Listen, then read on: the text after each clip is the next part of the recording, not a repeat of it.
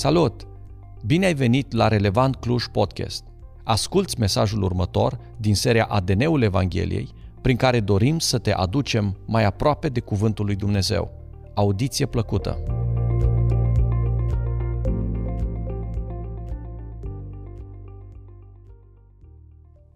Am avut noroc că am stat lângă Patrick și am spus că lui o să-i vorbească Domnul azi în mod special.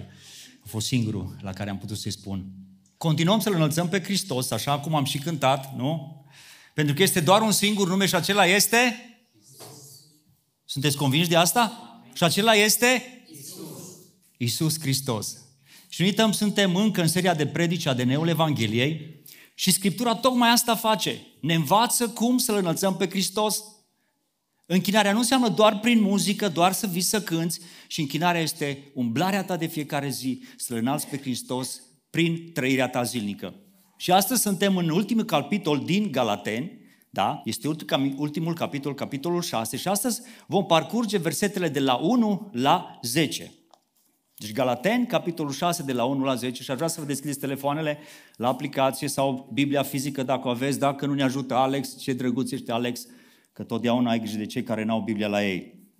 Și haideți să începem citirea de la versetul 1. Fraților, chiar dacă un om ar cădea deodată în vreo greșeală, voi care sunteți duhovnicești, să ridicați cu Duhul blândeții. Și ia seama la tine însus ca să nu fiți spitit și tu. Purtați-vă sarcinile unii altora și veți împlini astfel legea lui Hristos. Dacă vreunul crede că este ceva, măcar că nu este nimic, se înșeală singur. Fiecare să-și cerceteze fapta lui și atunci va avea cu ce să se laude, numai în ce îl privește pe el și nu cu privire la alții. Căci fiecare își va purta sarcina lui însuși. Cine primește învățătură în cuvânt, să facă parte din toate bunurile lui și celui ce îl învață. Nu vă înșelați, Dumnezeu nu se lasă să fie batjocorit. Ce seamănă omul, aceea va și secera. Cine seamănă în firea lui pământească, va secera din firea lui pământească putrezirea. Dar cine seamănă în Duhul, va secera din Duhul viață veșnică. Să nu obosim în facerea binelui, căci, la vremea potrivită, vom secera dacă nu vom cădea de oboseală. Așadar, dacă avem prilej să facem bine la toți, mai ales fraților în credință. Acesta este pasajul pentru astăzi la care vrem să ne oprim, să-l analizăm, pentru a înțelege ce a vrut să spună Pavel Galatenilor atunci și acolo, și mai cu seamă ce vrea să ne spună nouă astăzi, acum și aici. Care este chemarea ucenicului lui Hristos?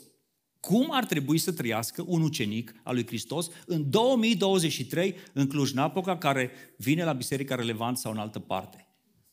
Nu? Cum să trăiască pentru a înălța pe Hristos? Pentru că Iisus spune, mergeți și faceți ucenici. Ucenicii merg și fac ucenici.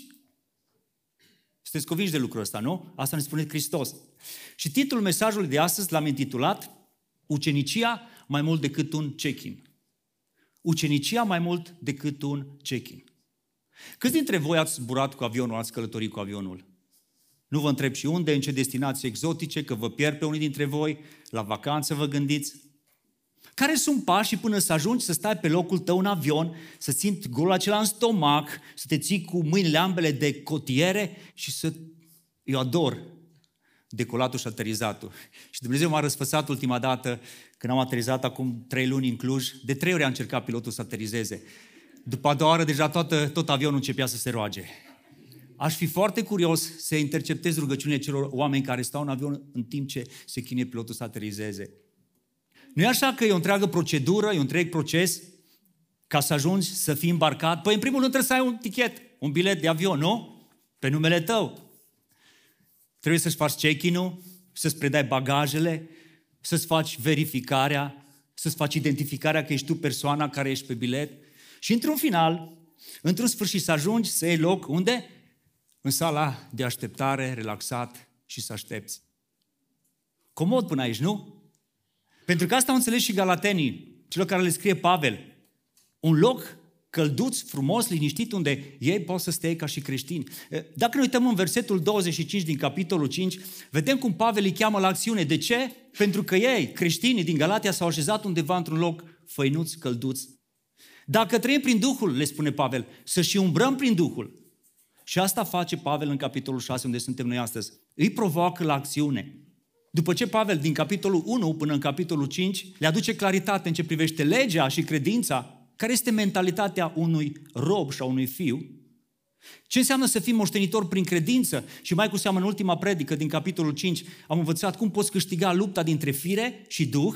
Acum, în capitolul 6, Pavel parcă încearcă să-i scoată din starea de așteptare, dacă vreți, din sala de așteptare. Unii dintre ei, ca și unii dintre noi astăzi, au înțeles că toată truda pentru un ucenic este doar să ajungi să lupți, să-ți faci check să ajungi să apuci să stai în sala de așteptare și să aștepți îmbarcarea către cer.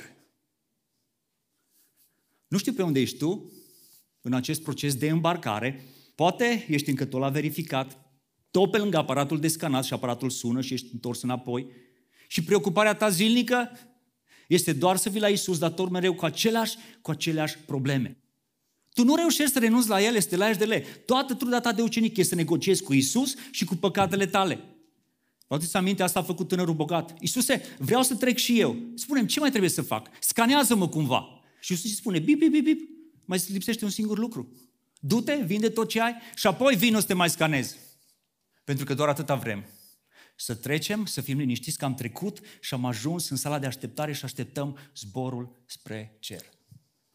Și poate că ești de ani de zile aici și doar aici și toată munca ta de ucenic e doar până la aparatul de scanat și înapoi. E doar pentru tine și despre tine. Tu nu poți să vezi și nevoile celorlalți.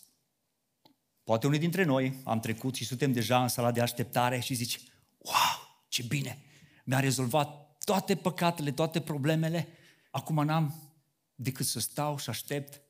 Și unii creștini stau așa de relaxați că te și enervează relaxarea lor. Nu ați întâlnit oameni de genul ăsta? Ei au înțeles atât tot. Treaba mea ca ucenic e doar să aștept să intru, să rezolv problema păcatelor și să aștept ca un bun creștin plecatul meu în cer.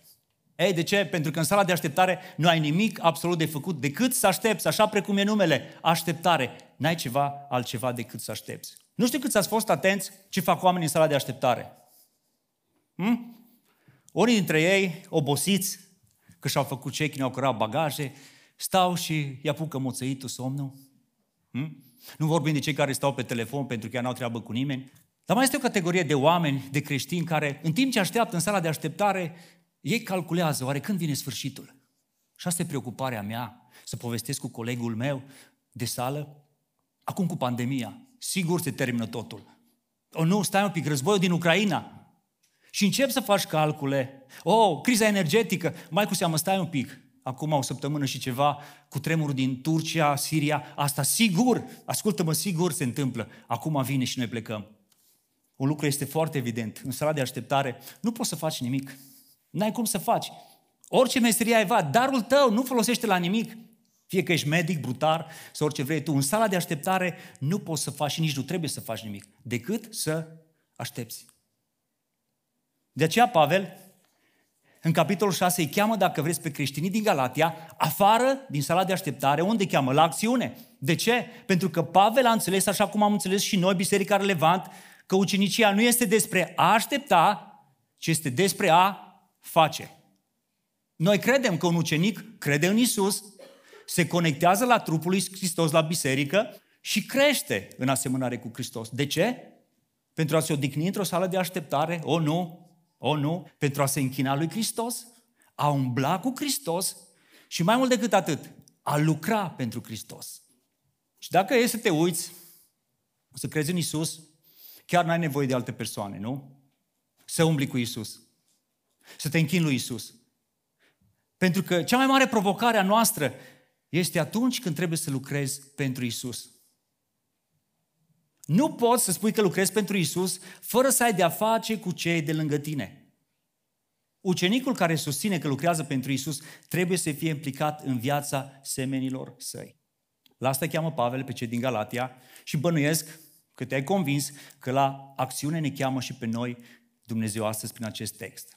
Câțiva oameni pricepuți și preocupați de creșterea și dezvoltarea bisericii au făcut un studiu pe mai multe biserici din mai multe țări și au fost uimiți de ceea ce au constatat în urma acestui studiu. Ei spun așa, ceva comun la toate bisericile care le-au studiat. Cei mai mulți creștini, cei mai mulți creștini în viața lor spirituală s-au plafonat undeva la câțiva anișori de la credința lor de când au pornit. Și ei au reprezentat așa grafic. Axa orizontală reprezintă anii de credință. 5, 10, 20, 30, depinde care cât. Iar axa verticală reprezintă anii maturității spirituale. Și dacă observați, grafica lor e undeva la câțiva anișori. Deși ai mulți ani de credință, viața lor spirituală, a majoritatea din ei, a fost undeva doar pe acolo, oscila în sus și în jos. Ceea ce au mai constatat ei e că ceea ce face pe acești creștini să crească în maturitatea lor spirituală, dacă observați acel punct, este implicarea lor. Atunci când s-au implicat, oamenii ăștia au devenit responsabili și au început să se maturizeze în credința lor.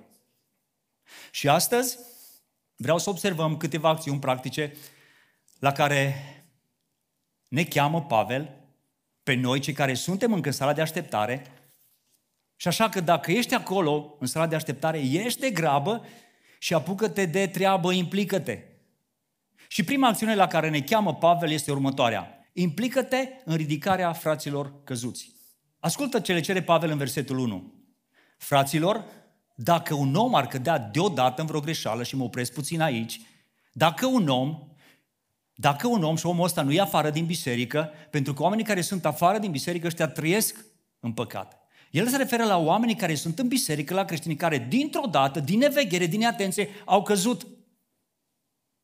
Și ascultați cum spune, care a căzut deodată în vreo greșeală. Voi care sunteți duhovnicești, să-l ridicați cu Duhul blândeții. Observați acțiunea la care ne cheamă Pavel? Să-l ridicați. Pavel spune să-l ridicați, nu să-l judecați, nu să-l povestiți la alții, ci să-l ridicați. Și verbul folosit aici de Pavel este foarte important. Este un verb în greacă care eh, spune catarizo, care înseamnă a pune în ordine, a restaura la starea inițială. Și se folosea în limba greacă ca termen medical referitor la fixarea unui os fracturat sau dislocat. Cum, nu știu câți dintre dumneavoastră ați avut ceva rupt, un deget, o mână, un picior, un umăr dislocat. Da, și eu în urmă cu vreo patru ani am probleme cu umărul. Ce se întâmplă atunci când ai probleme cu un membru? Păi izolezi acel membru, nu? Pentru că nu vrei să sufere și alte daune. Tratezi cu mare grijă. Pentru că tu vrei să fie recuperat, să fie restaurat. Și asta spune Pavel. Cel care a căzut deodată în greșeală a suferit o daună. E nevoie de cineva care să-l ridice, să pune, să-l pună în ordine, să-l aducă la forma inițială. Știi de ce? Pentru că, dragul meu, păcatul deformează, păcatul afectează, păcatul care nu este tratat îți distruge pentru totdeauna viața.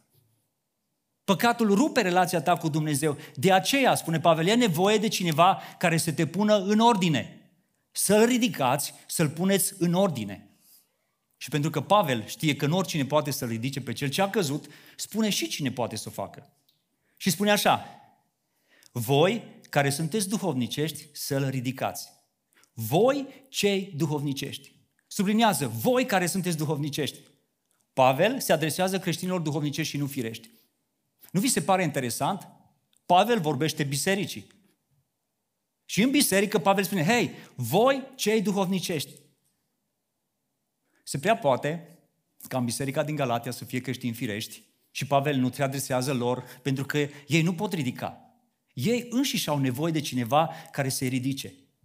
Și poate aici unii dintre noi găsim o scuză pentru a trăi cu ideea că, știi, numai cei care sunt duhovnicești pot să ridice. Eu, eu sunt undeva pe acolo, dar eh, nu mă văd în stare eh, ca eu să ridic pe cel căzut, pentru că spune Biblia, și ai versete biblice, eu ăsta, eh, numai cei duhovnicești. Și bine zici, asta zice și Pavel, voi cei duhovnicești. Dar vreau să observ care e diferența între omul duhovnicesc și ar vrea să vezi că sunt două lumi total diferite, total paralele, care n-au de-a face una cu cealaltă. Și asta ar trebui să stea de gândit. Vreau să te întreb, pe tine care asculți în această duminică acest mesaj, ești un creștin duhovnicesc? Ești un ucenic matur sau ești unul firesc? Dacă ești firesc, vreau să spun, creștinii firești, dacă îi putem numi creștini firești, au un alt stăpân, au un alt drum și au un alt destin. au un alt stăpân, au un alt drum și au o altă finalitate. Și ascultați care sunt creștinii duhovnicești. În capitolul 5, versetul 24, cei ce sunt al lui Hristos, adică cei duhovnicești, și-au răstinit firea pământească împreună cu patimile și poftele ei. Creștinii duhovnicești și-au răstinit firea pământească. Și Pavel continuă în Corinteni și spune Corintenilor, și noi n-am primit Duhul lumii, adică noi cei duhovnicești, ci Duhul care vine de la Dumnezeu, ca să putem cunoaște lucrurile pe care le-a dat Dumnezeu prin Harul Său. Și vorbim despre ele cu vorbiri învățate de la înțelepciune, nu de la înțelepciunea omenească, ci cu vorbiri învățate de la Duhul Sfânt, întrebuițând o vorbire duhovnicească pentru lucrurile duhovnicești. Și acum vine versetul de rezistență, versetul 14, care face marea diferență. Și ascultați cum spune. Dar omul firesc. Și în timp ce citești, te rog, analizează-te. Dar omul firesc nu primește lucrurile Duhului lui Dumnezeu, căci pentru el sunt o nebunie. Și nici nu le poate înțelege. De ce? Pentru că trebuie judecate duhovnicește. Observați diferența? Omul duhovnicesc are gândul lui Hristos, gândește ca și Hristos. Omul firesc nu are gândul lui Hristos, nu are cum. Nu face click, este incompatibilitate, spune Pavel. Nu primește lucrurile Duhului, pentru el sunt o nebunie, nu le poate înțelege, pentru că trebuie judecate altfel. Trebuie să înțelegi că nu este o cale între Duh și fire. Nu e o zonă gri, cum am crede unii dintre noi. Eu nu sunt chiar așa duhovnicesc. Tu știi bine, dar nici firesc, adică nu sunt ca cel, știi? Adică tu mă știi bine pe mine. O, asta spui tu, dar Hristos pe cei firești îi cheamă la pocăință. Pentru că cei ce umblă în firea lor pământească, spune, nu vor moșteni împărăția lui Dumnezeu. Și vreau să-ți citesc ceea ce citea Claudiu acum două duminici, din capitolul 5. Și faptele firii pământești sunt cunoscute și sunt acestea. Faptele firii pământești.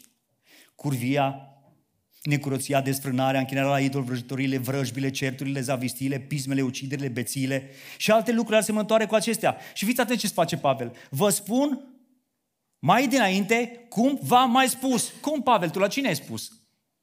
Că noi poate ne simțim jigniți. Pavel vorbea cu biserica din Galatia. Hei, cei ce trăiesc în fire, spune Hristos, nu vor moșteni împărăția lui Dumnezeu. Unde ești tu? care poate ești de 5, 10, 15, 20 de ani la credință, pe tine te întreabă Dumnezeu unde ești tu? Pe tine care poate vii de câteva duminici la biserică și pe tine te întreabă? Pentru că Hristos pe cei firești cheamă la pocăință și ce mare har că astăzi mai e harul să te pocăiești, indiferent care ai fi. Asta este chemarea lui Hristos pentru cei firești. Iar pe cei duhovnicești, Hristos îi cheamă la a ridica pe cei ce sunt căzuți. Încă un argument care uh, numai cei duhovnicești poate să ridice pe cel căzut. Fiți atenți! Voi, cei cu Duhul blândeții. Și Pavel face aici referire, nu știu dacă a citit voi undeva în Biblie, unde cumva au scris cineva, ceva apostol sau cineva, cumva că blândețea este cumva roada firii. Nici de cum în Biblie n-am găsit așa ceva. Din potrivă, Pavel face referire la roada Duhului. Dacă ne uităm în capitolul 5, observăm că blândețea la care face referire Pavel este roada Duhului și nu a firii. Voi, cei cu Duhul blândeții. Și mai continuă și spune, voi ce precauți cu ispita, pentru că el continuă și spune, în timp ce îl ridici pe celălalt cu Duhul blândeții, ia seama la tine însuți ca să nu fii ispitit și tu. Atunci când te implici în a ridica pe cel ce deodată a căzut într-o greșeală, nu o fă cu un aer de superioritate spirituală, ca și când tu nu poți să fii ispitit să cazi și tu, Fii atent și bazează-te pe puterea lui Dumnezeu și nu pe abilitățile tale. Dăm voie să te mai întreb o dată. Ești un creștin duhovnicesc? Poți tu să ridici pe cel ce cade? Și dacă ți-ai răspuns afirmativ la aceste două întrebări, vreau să-ți mai pun una. Ai pe cineva astăzi pe lista ta pentru care tu te rogi și pe care îl susții pentru că ți-ai dat seama că a căzut deodată în greșeală? Asta trebuie să faci tu, creștinul duhovnicesc. Dacă ești duhovnicesc. A doua chemare la acțiunea lui Pavel spune așa, implică-te în, purtarea, în purtarea poverilor. Versetul 3. Purtați-vă sarcinile unii altora și veți împlini astfel legea lui Hristos. Vreau să înțelegem, noi nu purtăm păcatele nimănui, noi nu le putem purta. Da? E clar pentru noi, Hristos le-a purtat și le poate purta. Dar putem purta și suntem datori, atenție, suntem datori să purtăm poverile unii altora. Doar că păcatul nu e identic cu poverile noastre, îngrijorările, îndoierile, întristările noastre. Desigur și pe, pe astea le putem arunca asupra lui Hristos, dar Dumnezeu lucrează astăzi prin oameni, prin tine, prin tine, prin tine, prin mine. Poți să spui prin mine? De aceea Dumnezeu a gândit biserica ca fiind ceva indispensabil în viața unui cenic adevărat. Mântuirea este personală, da, dar se trăiește în comunitate. Un exemplu al acestui principiu îl găsim în cariera Apostolului Pavel. Într-o anumită perioadă din viața sa a fost foarte împovărat. El, Pavel, Marele Pavel, era îngrijorat în ce privește biserica din Corint și neliniștea lui era atât de mare încât mintea lui, repet, Marele Apostol Pavel, mintea lui nu avea odihnă. Am fost necăjit în toate chipurile, scria el. De afară lupte, din interiorul bisericii temeri. Apoi continuă, fiți atenți ce frumos. Dar Dumnezeu, care mângâie pe cei întristați, ne-a mângâiat. Cum, Pavel? Prin venirea lui Tit. Mângâierea lui Pavel a venit de la Dumnezeu prin vizita unui prieten, prin Tit și prin veștile bune care le-a dus. Pentru că prietenia umană, în opinia lui Dumnezeu, prin care ne putem sarcinile unii altora, este o parte a scopului lui Dumnezeu în viața bisericii sale. Prin această purtare de poveri, continuă Pavel, împlinim legea lui Hristos. Și el spune, purtați-vă poverile în dragoste. Legea lui Hristos este aceasta, dragoste, să ne iubim unii pe alții. Și împlinirea legii lui Hristos se vede în viața ta în funcție de cât ești dispus să porți poverile celorlalți. De ce? Pentru că aceasta este o poruncă dată de Isus. E o poruncă și ne-auzi că e o poruncă, nu e opțional. Și dacă e o poruncă, în caz că nu o respecti, vei plăti pentru ea. Spune Isus, vă dau o poruncă nouă. Nu ceva opțional, nu o sugestie, o poruncă nouă. Să vă iubiți unii pe alții și vă spun și cum. Cum v-am iubit eu, așa să vă iubiți și voi unii pe alții. De ce? Ne spune și de ce. Prin aceasta vor cunoaște toți că sunteți grozavi, nu, că sunteți ucenicii mei, dacă veți avea dragoste unii pentru alții. Asta ne arată că ne-a iubit pe, pe altul, cum ne-a iubit Hristos, nu se referă la un act eroic de martir, cum am crede unii dintre noi. Oh, nu! Și atenție, la lucrarea zilnică, nespectaculoasă de purtare a poverilor. Nu e un act eroic de martir să crezi că dacă tu porți poverile cuiva, o, ești grozav, o, nu, și vreau să mai observăm un lucru în exprimarea lui Pavel, tot în versetul 2. Zice, purtați-vă sarcinile unii altora. Purtați-vă poverile unii altora. Observați expresia unii altora. Nu numai unii trebuie să poarte poverile, sarcinile. Pavel nu spune doar unii tot aceiași, numai aceiași. Nu doar cei care sunt specializați în a purta de poveri. Nu știu cât ați auzit de firma Mutanții din Cluj. Hm? Ați auzit? Ați folosit?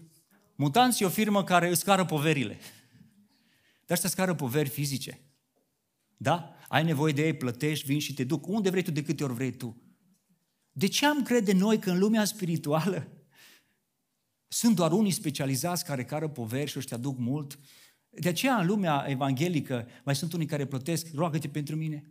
Da, nu faci asta pentru mine. Ascultă cum scrie mai departe. Doar purtând sarcinile unii altora vom împlini legea lui Hristos? Dacă tu totdeauna ai nevoie să fie purtate sarcinile și niciodată sau foarte rar tu poți să porți poverile altora, ai o mare, mare problemă. De ce? Pentru că tu nu ai cum să împlinești legea lui Hristos. Tu ești unul dintre cei care ți-ai făcut check-in-ul, ți-ai predat bagajele, poverile, unele lui Hristos, altele le-ai lăsat pe seama fraților tăi, spunând că ei sunt datori să ți le poarte, iar tu te plimbi bine, mersi, prin sala de așteptare fluierând și aștepți zborul către cer? Martin Luther spunea, creștinii trebuie să aibă umerii largi și oasele puternice, să fie din ea care fac sală. De ce? Să fie destul de robuști pentru a purta sarcine grele ale fraților lor.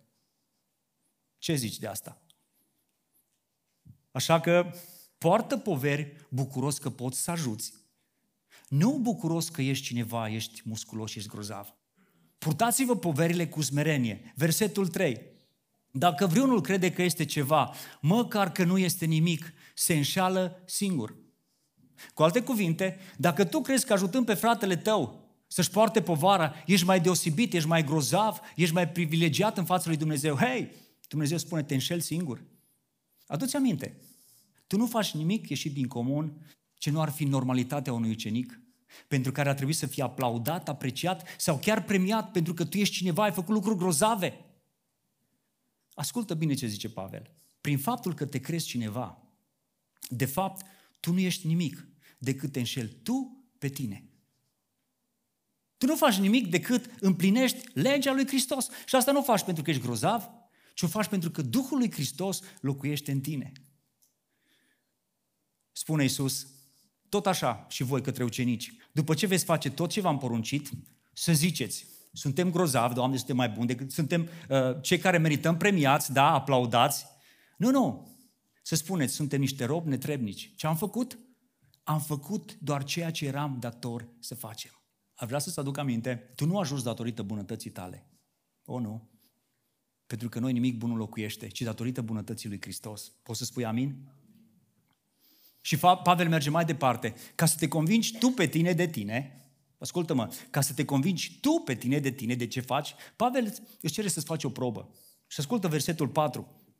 Fiecare să-și cerceteze fapta lui și atunci va avea cu ce să se laude numai în ce privește pe el și nu cu privire la alții. Fiecare să-și cerceteze, să-și analizeze fapta lui, fapta ta, în raport cu Dumnezeu și nu în comparație cu ceilalți. Nu? Eu te-am ajutat de atâtea ori, prin urmare sunt mai bun decât tine. Și de câte ori am intervenit în viața ta și ți-am spus și tu tot acolo ești? S-ar prea putea, canalizându-te în raport cu frații tăi, cu ceilalți, să ieși pe plus. O, da, ți s-a întâmplat și ți știi bine, pentru că suntem diferiți, s-ar putea să ieși pe plus. Dar totdeauna, când te analizezi în raport cu Dumnezeu, tu vei ieși pe...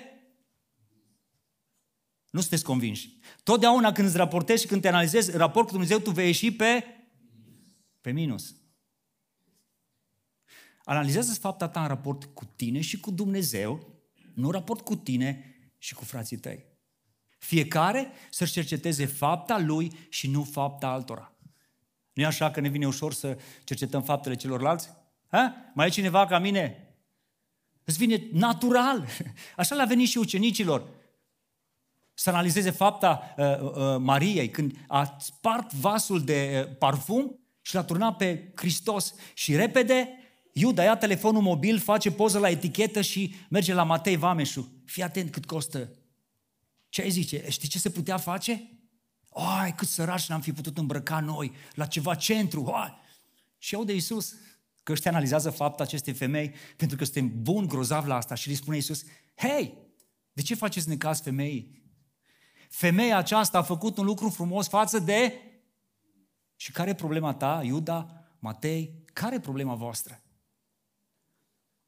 De ce faci ceea ce faci? Fiecare să-și cerceteze, să-și analizeze și asta nu pentru a vedea cât de grozav și bun sunt, ci fiți atenți ce le cere Pavel, ca fiecare să-și verifice motivația, de ceul, de ce faci ceea ce faci. Știți de ce? Pentru că fiecare își va primi plata pentru ceea ce a făcut el și nimeni, nimeni niciodată nu va primi plata pentru ceea ce a făcut celălalt. Poți să spui amin? Nimeni niciodată nu va primi plata pentru ceea ce a făcut celălalt. Tu vei primi plata pentru ceea ce ai făcut tu.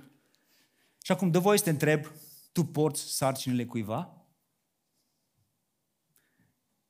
Sau aștept să vie mutanții? Iei telefon și dai să vină mutanții. Tu porți sarcinile în grupul tău mic?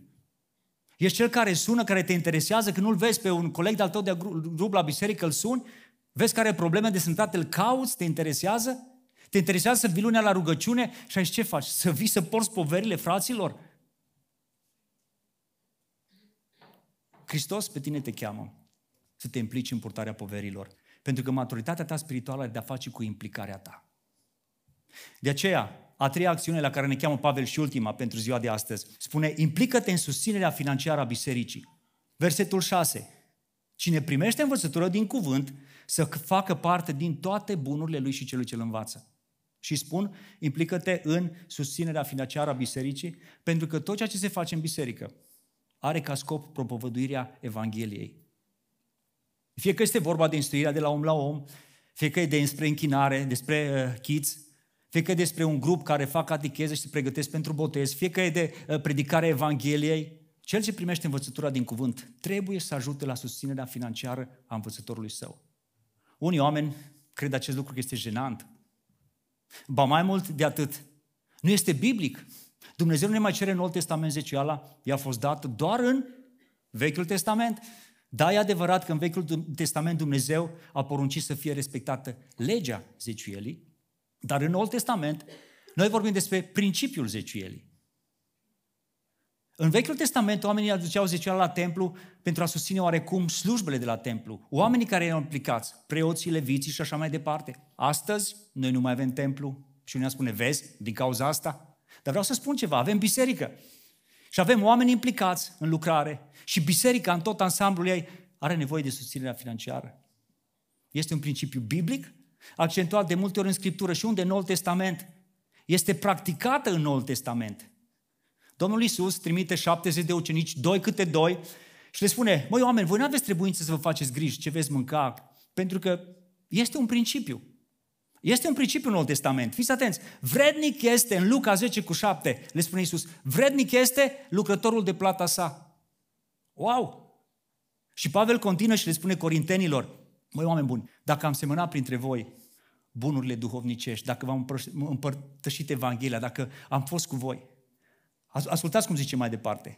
Mare lucru este, este ceva ieșit din comun dacă vom secera din bunurile voastre vremelnice? Principiul scriptural este clar. Slujitorul trebuie să se elibereze de sub povara câștigării existenței pe plan material. De ce? Pentru a se putea dedica studiului cuvântului și păstoririi bisericii. Nu numai că este practicată în Noul Testament, dar fii atent, este datoria ta și a mea față de Evanghelie. Dacă primești învățătură din cuvânt, tu ești dator, cu alte cuvinte, spune Pavel, să dorești acolo de unde primești. Și aici aș sublinea aspectul acesta. Noi suntem datori să dăm de acolo de unde ne luăm învățătura, acolo de unde te hrănești. Cum ar fi dacă tu mănânci la tine acasă, consumi la tine acasă, dar când îți vin cheltuielile, tu nu plătești, tu plătești la vecina, tu plătești la mătușa, tu plătești la bunica, pentru că tu nu simți. Cum ar fi dacă n-ai simți o lună, după a doua lună, sigur vei simți? Este datoria ta să-ți plătești niște cheltuieli, nu-i așa? Asta spune Pavel, este datoria ta față de Evanghelie. Și nu uita încă un principiu în ce privește susținerea financiară. Tu nu investești în oameni în ceva trecător, chiar dacă unii asta credem sau am crezut, noi de fapt, prin susținerea financiară, noi investim în împărăția lui Dumnezeu. Și vreau să subliniez, este investiția ta în împărăția lui Dumnezeu. Tu ai dat și ai dat lui Dumnezeu. Fii convins de lucrul ăsta. Tu ai investit în împărăția lui Dumnezeu și într-o zi, într-o zi, Dumnezeu te va binecuvânta. Cum stai tu, ucenicul lui Hristos, în acest domeniu. Faci parte din bunurile tale celor ce se implică în propovăduirea Evangheliei? Cine primește învățătură din cuvânt să facă parte din toate bunurile. Și subliniez, ce înțelegi tu din toate bunurile? Că unii mai întreabă, mă, să dau după ce îmi plătesc rata, întreținerea, așa mai departe. Pavel spune, din toate bunurile. Așa că fă o socoteală și înțelege ceea ce vrea să spună Hristos. Și acum, Poate că stai și te frămânți încă și spui, bă, dar sunt niște lucruri așa de simple. Să mă implic în ridicarea fraților căzuți, să port poverile, susținere financiară, oare nu este opțional? Poate tratez ca și cum, uh, oare mă învăț să mă dau pe schiuri sau nu? Oare mă duc la volei săptămâna asta sau nu? Hai, oameni buni, nu e ceva opțional. Și poate că stai și poate te simți că stai în sala de așteptare cu biletul în mână și încă negociezi cu tine și ceva în tine spune, hei, tu trebuie să porți, să ridici pe cel căzut și să spui, hei, chiar eu, pentru că se face în ascuns, adică nu e ceva de scenă să mă vadă toată lumea și asta mie nu-mi place. Eu să port sarcinii celorlalți? Tu știi câte poveri am eu?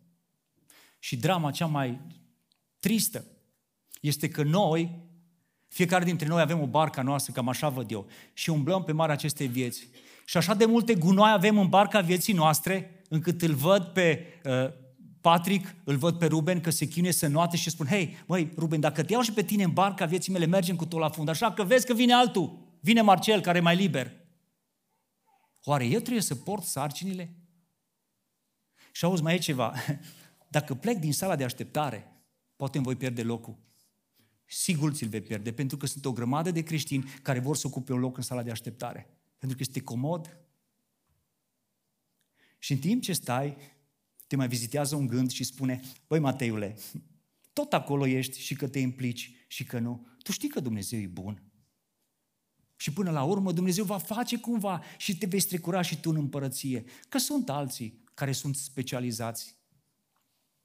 Și în timp ce stai cu biletul în mână în sala de așteptare, Pavel continuă să-ți vorbească prin versetul 7 și spune, nu vă înșelați.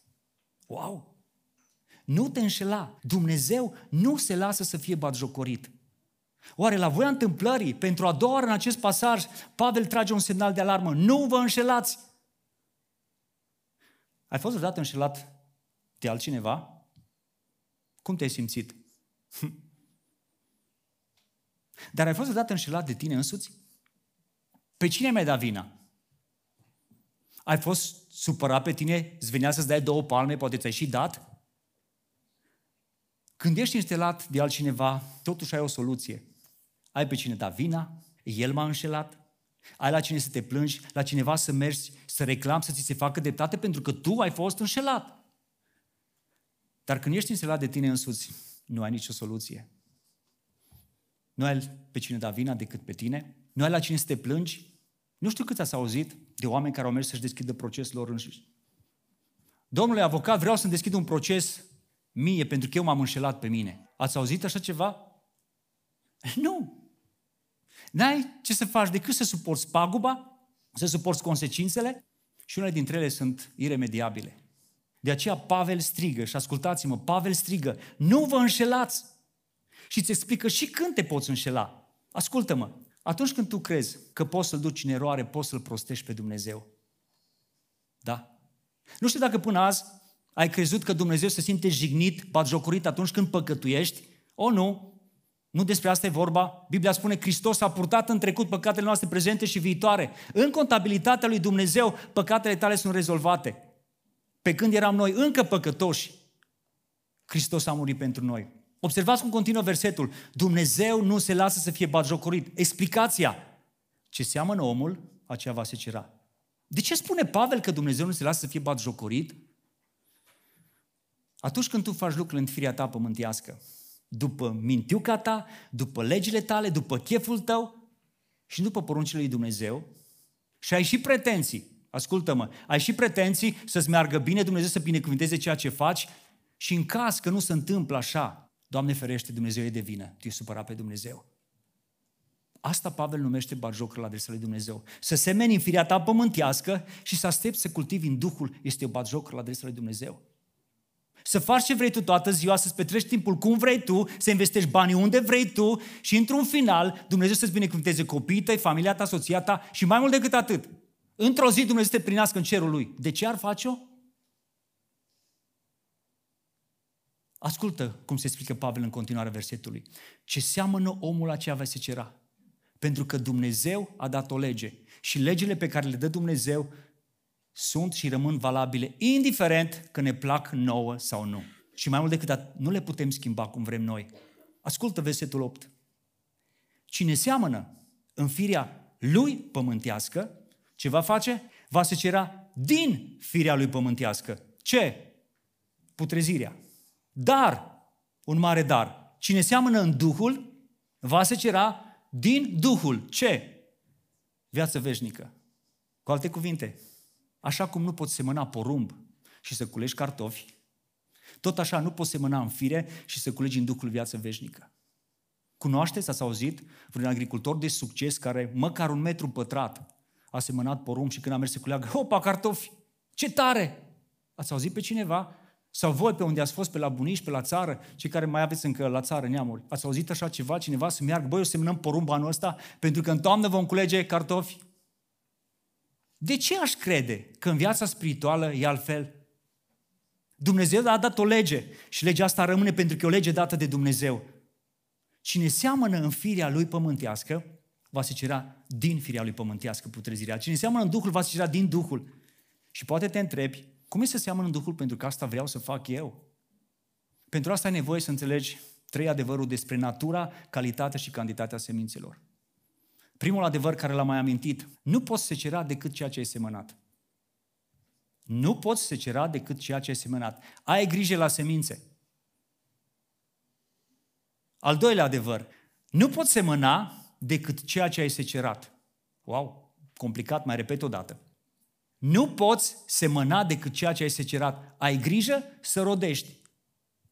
Mi-aduc aminte de bunica mea, era la țară, mergeam să o ajut la cules de cartofi, porumb. Totdeauna, n-am înțeles. Ea știa ce face. După ce culegeam cartofii, mergeam în pivniță și ne puneam și sortam și puneam cartofii făinuți deoparte, da? De ce? Ăștia de sămânță. Înțelegi? Tu nu poți să semeni ceea ce ai cules, ceea ce ai rodit. Auziți aminte? Roada Duhului din potrivă este dragostea, bucuria, pacea. Dacă tu nu rodești, de unde vii să prăști, să împărtășești dragoste dacă tu nu rodești? Nu poți semăna decât ceea ce ai secerat. Așa că ai grijă să rodești. Și al treilea adevăr, nu poți secera mai mult decât ai semănat.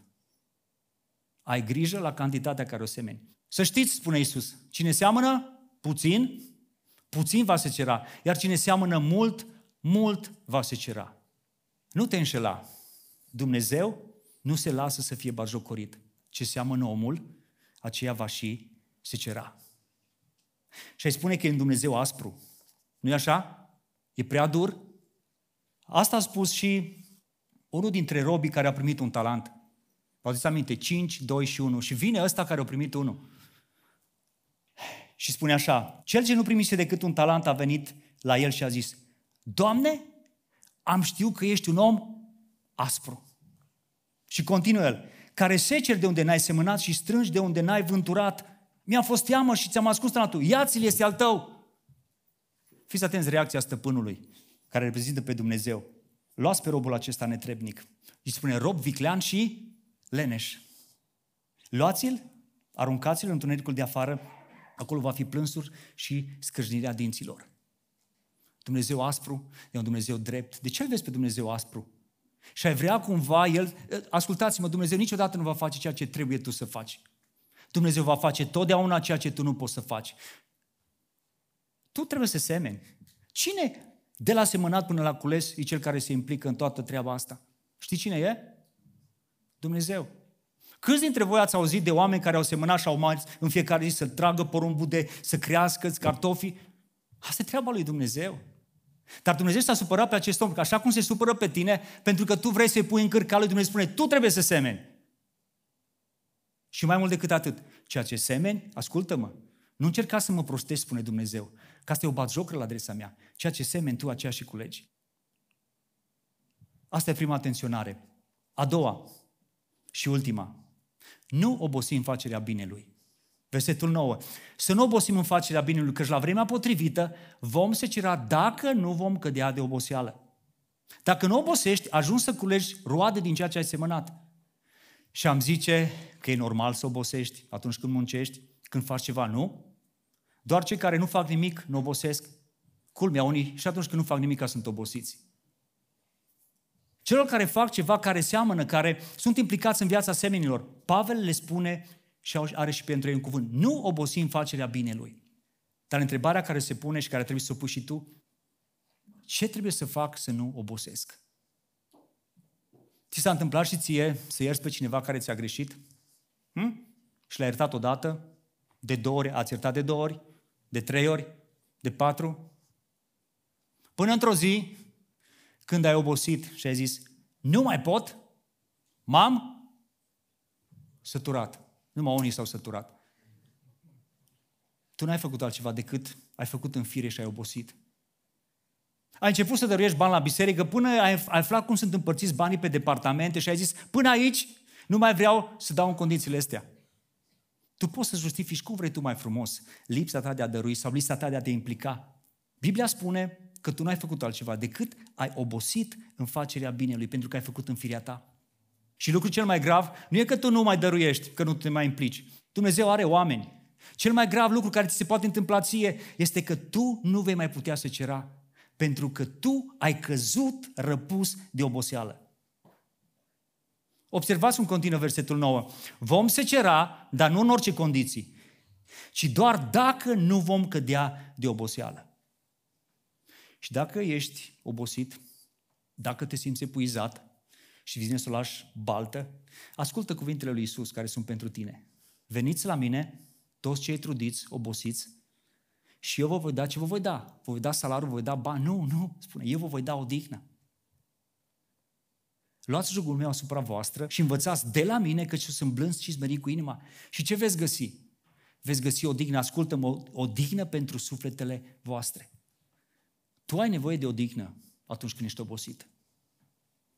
Așa că fă bine atunci când obosești, nu fugi, nu renunța, pentru că remediul pentru oboseală nu este renunțarea, ci este odihna. Reține, remediul pentru oboseală nu este renunțarea, ci este odihna. Dar totuși ce trebuie să fac atunci când am constatat că am obosit? Păi trebuie să faci măcar trei lucruri simple. Să te oprești. Să te oprești, nu să renunți. Cel mai ușor lucru este să renunți, să spui, m-am săturat, îmi iau jucările, e greu la închinare, e greu la copii, e greu la conect, nu mă ascult oamenii, îmi iau jucările și plec. Hei! Dacă ai obosit, oprește-te. Primul lucru care trebuie să faci să te oprești, să te odihnești în timp ce te oprești, să te analizezi și să-ți faci planuri. De ce? Ca să poți lua din nou la drum. Oprește-te, odihnește-te, analizează și fă planuri. Apoi mai fă un lucru, ai încredere. Dumnezeu face să crească ceea ce tu semeni. Asta e foarte important să știi. Tu ai semănat, Dumnezeu face să crească. De ce? Ca tu să te poți bucura de ceea ce culegi. Ai încredere în Dumnezeu. El respectă legile care le dă.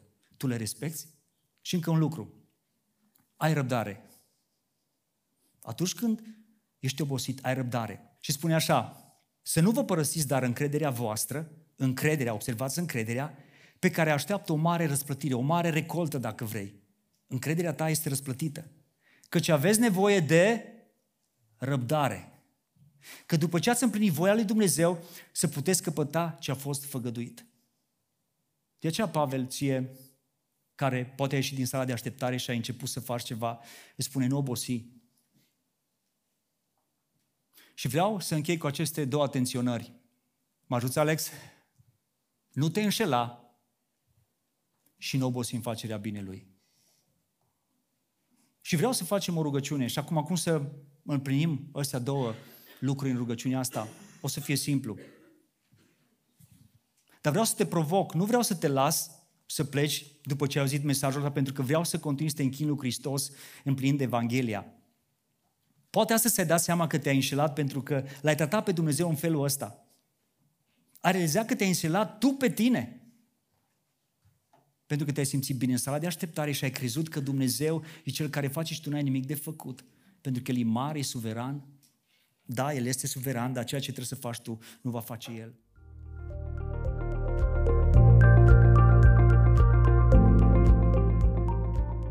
Mulțumim că ai ascultat acest mesaj. Nu uita să ne urmărești și pe platformele noastre de Facebook și Instagram.